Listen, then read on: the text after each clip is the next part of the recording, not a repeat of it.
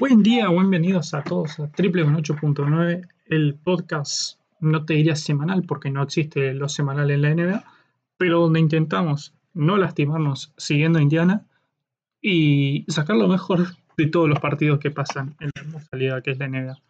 Ya si no saben a esta altura es porque no vieron los dos episodios anteriores. Yo soy Juan Icerer, que me pueden seguir en Instagram, Juan Icerer14, casi no lo uso, pero en Twitter, donde más estoy, Juan Icerer, no solo para leer pelotudeces sobre Indiana, sino para leer pelotudeces sobre los 35 partidos que pasan al mismo tiempo, porque los miro a todos más o menos, porque no tengo una vida. Bueno, ¿qué se puede decir? 3 partidos que sucedieron, récord de Indiana de 2-1, como viene siendo bastante normal. No ganamos los 3 partidos en una semana, creo que todavía desde que empezó.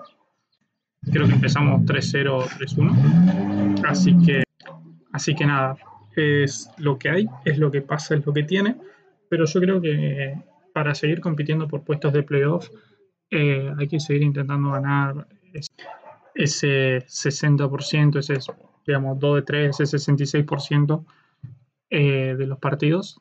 Ya que si vos tenés un poco de suerte, tus competidores directos pierden 2 partidos seguidos y ya le vas o recortando o te vas escapando un poco en la conferencia, en los standings, me sale, no me sale la palabra en español, en los puestos de la conferencia, ahí está. Bueno, vamos a empezar primero con la mala noticia, que es TJ Warren probablemente esté fuera hasta marzo e incluso quizá todo el año, por una lesión en el pie, que fue la misma que tuvo Sabonis, que no logró llegar a los playoffs en la burbuja el año pasado, que es una microfractura en un dedo del pie que requiere operación. La ventaja de esta, por así decirlo, lo bueno de la operación que tiene que realizarse, es que un jugador que ya se lo hizo fue Marc Gasol, que la ventaja, por así decirlo, fue que el pie se rompió, digamos, el dedo está partido, pero que no hubo un movimiento del pie en sí, no se le corrieron los huesos para ningún lado, entonces no es que también lo tienen que reacomodar, únicamente tienen que soldarlo, por así decirlo. La operación de Marc Gasol fue en 2014-2015, así que ya hay un antecedente de que el jugador puede volver en condiciones dentro de todo normales. ¿Qué implica esto? Aaron Holiday, Justin Holiday, McDermott, McConnell y quizá Martins van a tener muchos más minutos y básicamente Indiana pierde un jugador que te mete 20 puntos por partido en 50, 40, 85. Así que es un verdadero problema. ¿Por qué? Porque durante estos 3 partidos que estuvimos sin TJ, se pasaron cosas buenas y cosas malas. El primer partido fue contra Cleveland, que fue una victoria fácil. Nos tomamos una venganza, por así decirlo, entre comillas, de lo que fue la pretemporada, que nos repartieron para todos lados. Y ganamos convincentemente. Ahora, ¿por qué ganamos tan convincentemente? Porque Sabonis jugó bien, como viene siendo bastante seguido, bastante ocurrente. Y Aaron Holiday jugó bien. No te voy a decir que hizo 35 puntos, metió sus 12 puntos modestos, pero efectivos. 4 de 6, que es lo que se necesitaría que haga Aaron Holiday de manera constante. Por otro lado, bueno, Myles Turner jugó bien, Brogdon jugó bien, Oladipo le costó un poco el tiro, pero dentro de todo jugó bien. El que jugó muy bien, que viene haciéndolo, es McDermott, que metió 18 puntos, todo en la línea de 3 y agarró 9 rebotes. Así que casi un doble-doble desde el banco. Tuvo la chance de jugar varios minutos Martin, que es un jugador de 25 años, que creo que recién ahora ingresa a la liga o nunca tuvo un rol demasiado importante. Y no, me corrijo, sí se ingresó el año pasado a la liga y estuvo con Minnesota, donde bueno, después lo dejaron ir. Que tuvo muchos minutos, para lo que venía haciendo su minuto de juego, superó los 10, no la pudo meter, y lo que preocupa es, si vos vas a depender de este tipo de jugadores, como puede ser los Cassius Stanley, Kellan Martins, Jalen Lecque, y tienen bandejas solos y están en un nivel NBA, las tendrían que meter, o por lo menos volcalas, sabemos que llegas, volcalas. ¿Por qué? Porque hubo pasos en el partido, sobre todo en la primera mitad, en los que tuvo varios tiros abiertos y necesarios, digamos. Y obviamente no le podés exigir nada a un jugador de segundo año que no tocó la cancha el año pasado, que es suplente acá. Pero todos los jugadores declaran, siempre estoy listo, lo que sea necesario. Bueno, que no me queden en palabras. Te necesitamos, meté la pelotita. Un triple te pido. No te estoy pidiendo 25 puntos. De todas formas, no lo quiero matar por eso, porque la victoria se dio. Importante. No nos cagó a goles Drummond, como fue en la pretemporada, y no nos mataron en los rebotes. Sí, Andrew Brown tuvo sus rebotes, pero todo el equipo en general se mantuvo bastante bien en ese aspecto. Bueno, el siguiente partido, del que no quiero hablar, pero hay que hacerlo igual, fue contra los Knicks. Y hay una cosa impresionante en la NBA. Todos los jugadores inchequeables, juegan bien contra Indiana. No digo que Erce Ibarre sea un inchequeable, porque por algo fue el tercero del draft del año pasado, pero había una gráfica muy interesante que decía, en la temporada, en partidos que no fueron contra Indiana, el tipo iba 12 puntos en 30% de tiro de campo. Contra Indiana, en 2 partidos hizo 54 puntos y creo que hizo un 8 de 9 o un 8 de 10 en triples. Mientras que en sus 4 partidos anteriores iba 0 de 21. Entonces, bueno, claramente si tenés la reencarnación de Michael Jordan y tus jugadores son medio pelotudos, como lo son Holiday y como lo fue Oladipo, que tiró como el orto, y encima Sabonis, yo te amo, pero nene, tira la pelota al aro, te lo pido por Dios. No podés ser nuestro mejor jugador y tirar 8 veces. Y a la vez se combinó con que McDermott jugó como el orto, McConnell no, tampoco hizo demasiado. Así que fue una combinación de que ellos parecían los Bulls de los 90 y nosotros no sabíamos qué era jugar al básquet. Sin embargo, lo único que yo rescato es que entre toda la pelotudez que pasó en ese partido, únicamente perdimos por 4. Brogdon tuvo un partidazo, 33 puntos en 12 de 18 de campo. Y también son los Knicks, yo lo entiendo, pero los Knicks van 4-3. Están por arriba del 50% de las victorias, pero también nos mantuvimos bastante bien defensivamente. Lo único que nos costó, como viene siendo una constante, como viene siendo una clave en los partidos que gana o pierde Indiana, es que nos agarraron rebotes por todos lados. De los titulares de los Knicks, todos tuvieron 5 rebotes o más, y los suplentes todos agarraron rebotes. Entonces, yo creo que ese es un apartado en el que hay que criticarle un poco más a Turner, que viene jugando bien, no se viene conformando con tirar de 3. ¿Por qué? Porque los pivots rivales saben que el loco puede tirar de 3. No que las va a meter todas, pero que lo puede tirar. Entonces van a cerrar el tiro y está poniendo la pelota en el piso, está atacando un poco más el aro. Y está haciendo lo que también se le reclamaba, que es jugar un poquito más abajo del aro. ¿Qué pasa? Del otro lado, defensivamente, no está agarrando rebotes. Le está costando una locura. Y Sabonis en el partido, lo que sucedió es que creo que el tercer cuarto tenía 4 o 5 fulls. Y eso es un problema, porque te limita a poner el cuerpo y cagarte bien a trompadas para agarrar el rebote. Y si el resto del equipo no colabora, como fue en ese partido que no colaboró, ya se hace un poquito difícil. Y aparte, bueno, acá la estadística lo confirma. 10 rebotes ofensivos nos agarraron de 51 que agarraron en total. Y nosotros agarramos 32 rebotes. Nos sacaron 20 rebotes en total. Así que bueno. Lo que sí, hicimos un récord de triples en la historia de Indiana. 50 triples en total.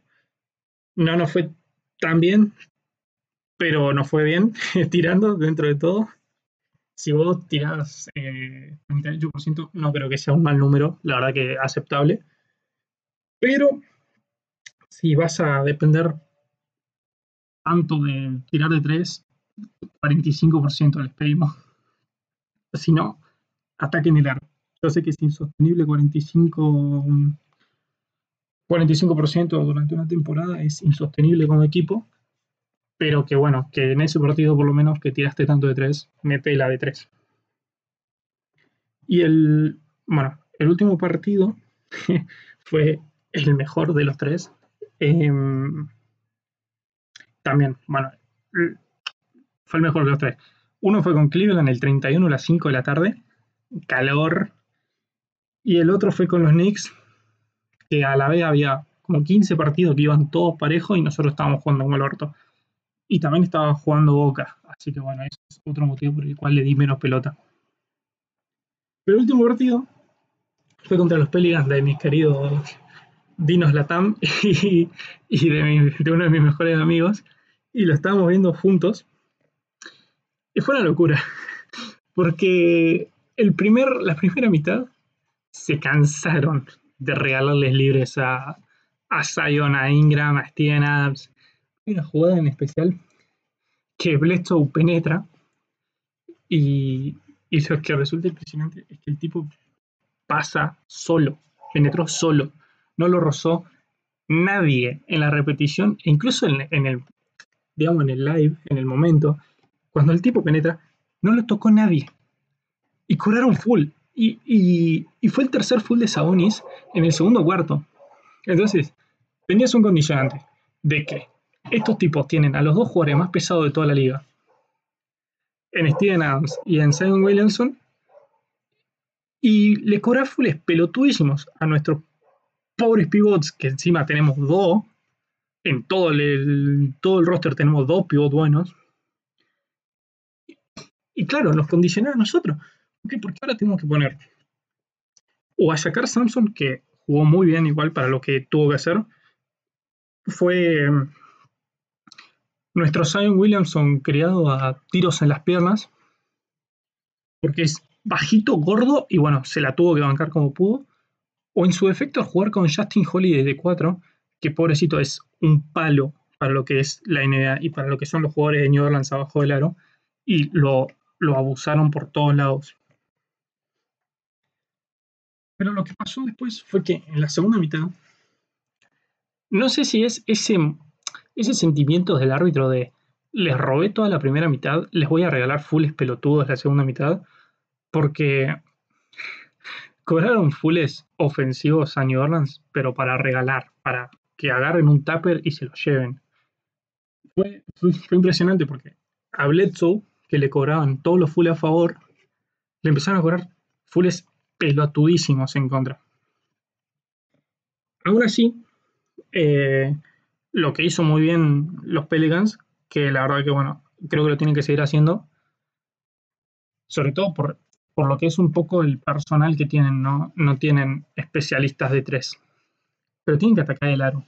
¿Por qué? Porque atacaba Ingram, tenía que defender uno de nuestros pivots y ya tenías a Steven Adams agarrándose a piña contra el resto del equipo y sacando el rebote ofensivo, lo cual es impresionante la fuerza de ese tipo.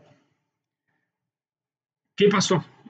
Sobre el cuarto cuarto, lo echan a Sabonis por un full pelotudísimo, porque Sabonis en estos partidos estuvo haciendo fulls pelotudísimos y condicionantes porque lo echaban. Y no, no podés jugar un partido tan cerrado sin tu mejor jugador. Es como todo el mundo lo sabe. Es complicado, o sea, empezás a depender de la producción de otros jugadores. Que en este partido se dio esa producción. ¿Por qué? Porque en el papel vos te pones a fijar las estadísticas y McConnell y McDermott hicieron 17 puntos entre los dos, un par de robos y unas buenas defensas. Pero pareció mucho más. ¿Por qué? Porque McConnell es insoportable defendiendo. El tipo no es atlético, no te va a defender a LeBron uno contra uno. Pero Alonso y a Bledsoe los volvió locos. Los volvió locos. Presionándoles toda la cancha, 24 minutos de corrido lo hizo. Y McDermott era la reencarnación de Ray Galen. El tipo la agarraba y la ponía directamente. El único problema es que se empezó a confiar y empezó a intentar buscar las penetraciones y se cansaron de sacarle full ofensivo. Entonces, creo que eso es algo que tiene que darse cuenta él, de que el tiro a media distancia, sobre todo con lo buen, no puedo creer que voy a decir esto, ¿no? Pero con lo buen tirador que es él, lo puede tomar. Es salir de la cortina, poner un pique y tirar de media distancia. No hace falta ir hasta abajo del aro, sobre todo si tenés a Steven Adams abajo del aro. Tirale el de media distancia, más fácil. Quizás después, si lo erras, sacamos un rebote ofensivo. ¿Cómo terminó el partido? Ganó Indiana. Pero ¿cómo ganó Indiana? La verdad que fue una locura. ¿Por qué? Porque en el cuarto, faltando 30 segundos, New Orleans iba ganando por 6. Y tenían la pelota. Tiró Ingram, creo que lo cagamos a trompada. O tiró Zion y lo cagamos a trompada. No cobraron nada. La agarró la Oladipo, salió corriendo, tiró un triple de la loma del orto, la puso. Después agarran, sacan ellos abajo del aro, lo cagamos a Pablo Alonso, no cobraron nada. Recuperamos la pelota y Turner, entre todos los jugadores clutch de la historia, creo que nunca metió un tiro sobre el final del partido, puso un triple para empatar y fue limpio, pero limpio. Y nada, tuvieron ellos la última con Ingram, que lo erró de media distancia. Muy buena defensa ahí igual. Brogdon le agarró la camiseta justo cuando el árbitro no lo miraba, así que lo pudo llegar a frenar para que llegue Turner. Y después nosotros tuvimos técnicamente el último tiro, pero fue medio forzado, taponazo de Ingram. Y ahí entró un problema para los Pelicans. Todos nos preguntamos, porque éramos 5 viendo el partido juntos, ¿por qué no estaba Zion en la cancha? Empezó desde el banco, los quisieron poner porque empezamos a meterla, y no pudo entrar, como por 4 minutos y medio. Después casi ganó el partido solo, pero no pudo entrar. Entonces se mantuvo parejo, porque nosotros teníamos Turner con 5 fulles, y después tuvo que entrar Shakar, así que nos agarraron todos los rebotes ofensivos, claramente. Y bueno, después, tener a Brogdon, la verdad que fue un seguro de vida. Metió el tiro para ganar el partido. Yo salí corriendo por la casa, completamente desnudo por el partido. Pero bueno, ¿no? Como sea y cuando sea. Después los de los Myles Turner bloqueando en Twitter fue una cosa hermosa. ¿Qué se viene ahora para Indiana? Tres partidos no. Se vienen como 8 partidos contra equipos del oeste, creo que todos de visitante. Y nos toca, Houston, justamente mañana, los Phoenix Suns el sábado, que creo que ese es el de visitante, el primero de visitante, porque hay como un par de días para viajar en el medio, y después Sacramento el 13. ¿Cuándo volvería yo a subir esto? Si es que a alguno le interesa, el 14, si es que me levanto medio temprano, porque el partido con Sacramento empieza a las 12, así va a terminar como a las 3 de la mañana. ¿Y qué espero yo? A Houston ayer jugaron un partido medio choto de John Wall y Cousins, que Cousins se hizo echar y John Wall le costó. Si te lo va a ganar alguien, que te lo gane Harden. Ese es mi pensamiento. Saben que metas 50 puntos, pero que el resto se metan 10, así terminan con 60 puntos y nada más. Entonces va a ser una clave. El pick and roll por Christian Wood y qué tantos puntos nos mete Harden. Van a ser las dos claves de ese partido. Contra Phoenix, no sé qué vamos a hacer. Sinceramente, ese es el partido que yo creo que más chances de perder tenemos, porque tienen muy buenos jugadores y puesto por puesto, menos Sabonis, son mejores que nosotros. ¿Qué es lo que espero yo? Si juega Crowder de titular, es muy buen defensor, es un animal, yo siempre lo pedí, pero Sabonis y Turner se lo tenían que comer vivo abajo del aro, como sea. Y el último partido es con Sacramento, que viene jugando bastante mal. Justamente ayer perdieron como por 30 puntos. Y no sé qué esperar de ese partido, porque es de esos partidos que vos decís, sí, tenemos que ganar, fácil, no va a pasar nada. Y perdemos por 20, igual que con los Knicks, que terminamos perdiendo. Pero ahí espero, sobre todo porque ahora hay medio un cabaret con que el padre de Marvin Bagley no quiere que Bagley juegue más en Sacramento, que lo traspase, no sé qué bosta. Por una vez hay problemas internos, hay que defender a Fox, a Barry Hill, y que el banco de suplentes con Tyrese no sé cómo se dice, pero Haliburton, no sé cómo se dice. Pero que no nos caiga de gol el banco de suplentes. Si se mantienen esas tres cosas, yo creo que se puede ganar. Espero que ganemos. Y nuevamente mi pronóstico es 2-1 en la semana. Entre comillas, la semana, porque jugamos en 2 semanas diferentes. Pero bueno, los partidos siguientes, mi pronóstico es 2-1. Ojalá ganarle a Houston o ganarle a Phoenix. Perder con el otro. Y ganar a Sacramento, que es en papel, o así viéndolo desde una perspectiva desde antes, el rival más fácil. Si se puede ganar los tres, ojalá ganemos los tres. Hace rato que no veo un equipo de Indiana peleando tan arriba. Siempre al final de la temporada, no sé cómo terminamos quintos, pero la verdad que me gustaría, sería un muy buen año, pelear del 4 para arriba.